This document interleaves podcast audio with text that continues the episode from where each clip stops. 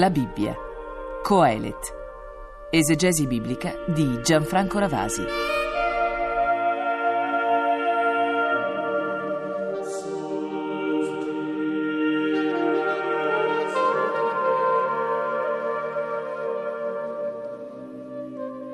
Il nostro viaggio all'interno di Coelet, questo sapiente così sconcertante, che nell'interno dell'Antico Testamento costituisce come una specie eh, di ambito desertico solitario, oggi ci offre una parte abbastanza consistente e significativa. Noi infatti leggeremo dal capitolo primo, versetto 12, fino al capitolo secondo, versetto 11.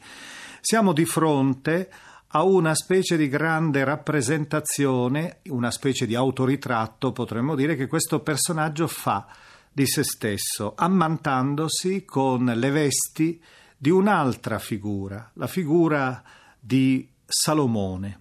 Salomone era per eccellenza il sapiente, era il simbolo della sapienza e del regno, del governo. Il discorso che viene messo in bocca idealmente a questo re di Israele in Gerusalemme, che è Salomone, ma che è in realtà Coelet, che è vissuto secoli dopo Salomone, è un discorso tutto intriso di un sottile pessimismo.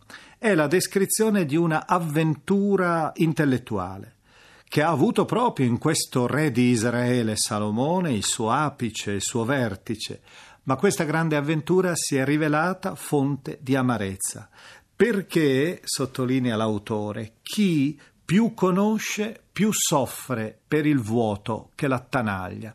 Tra poco noi sentiremo una frase che è di straordinaria fragranza, anche poetica. Potremmo dire che è quasi una sintesi di un vero e proprio orizzonte intero di pessimismo. L'autore dice dove c'è molta sapienza c'è molto tormento. In pratica Dio ci ha dato un dono terribile, quello del comprendere.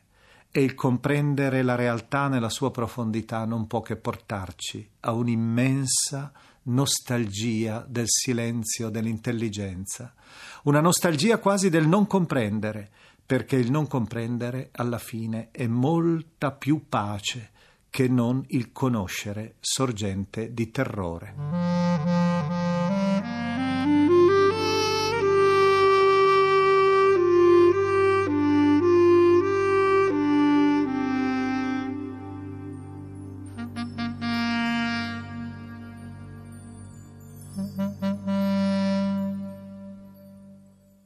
Io, Coelet, sono stato re di Israele in Gerusalemme mi sono proposto di investigare e di riflettere, per mezzo della sapienza, su tutto ciò che avviene sotto il cielo. Questa è un'occupazione gravosa che Dio ha dato agli uomini, perché in essa si tormentino. Così ho osservato tutte le opere che si fanno sotto il sole e ho concluso che tutto è vanità e occupazione senza senso. Ciò che è storto non si può raddrizzare e ciò che manca non si può contare. Pensavo in cuor mio. Ecco, sono diventato più grande e più sapiente di quanti hanno regnato prima di me in Gerusalemme. La mia mente ha acquistato molta sapienza e scienza.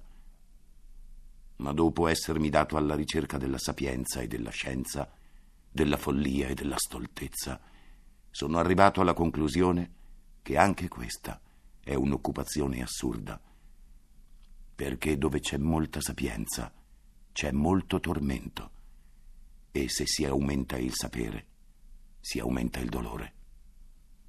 Ho detto in cuor mio, su, voglio farti provare gioia, gusta i piaceri.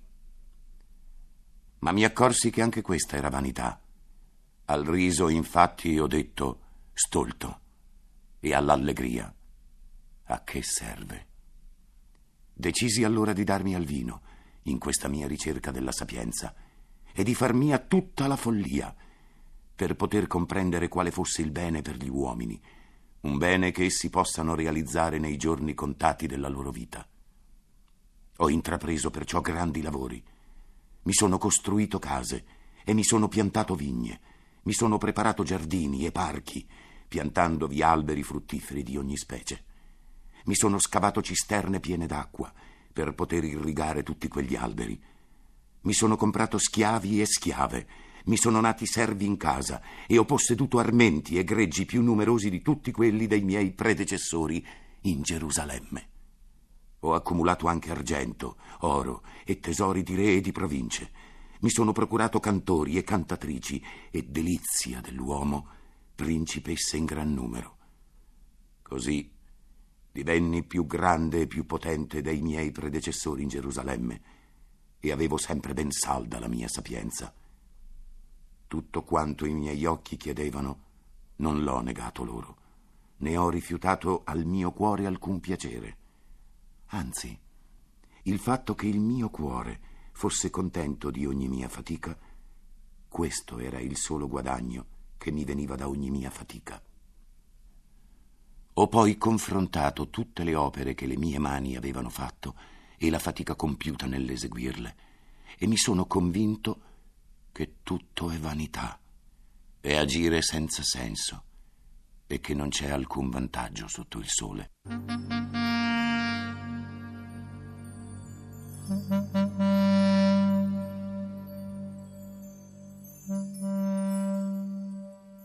Il grande discorso che Coelet, rivestito dal manto di Salomone, sta facendo ha al suo interno quasi come un dittico.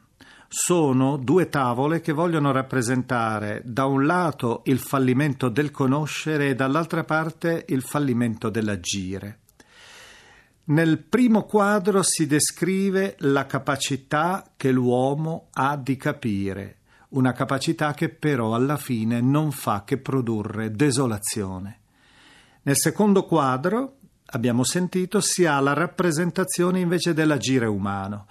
La sapienza di Israele era per eccellenza anche una sapienza operativa con finalità pratiche. Ebbene, Salomone ha vissuto nel piacere, come ci insegna la Bibbia, ha eretto palazzi, si dice ha piantato vigne e parchi, ha scavato cisterne per l'irrigazione, ha acquistato schiavi e animali, ha accumulato una fortuna, ha anche avuto principesse in gran numero, diceva Coelet.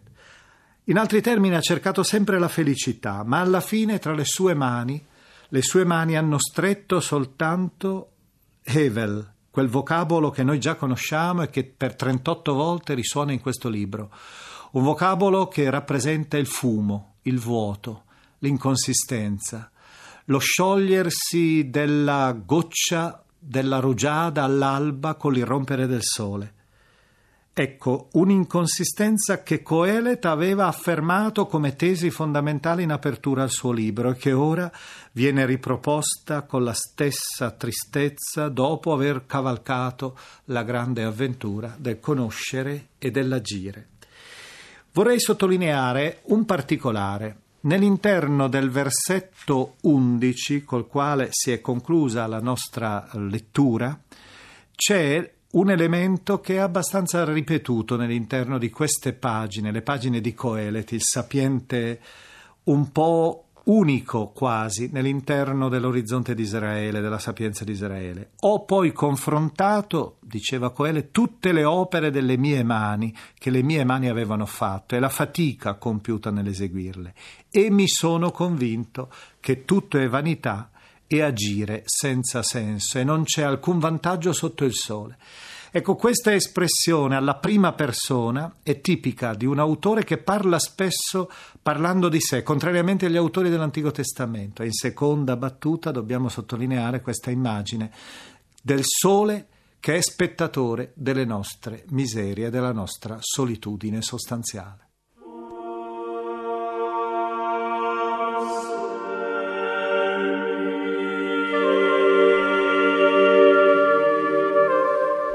Abbiamo trasmesso La Bibbia, Coelet, esegesi biblica di Gianfranco Ravasi, lettura di Alarico Salaroli.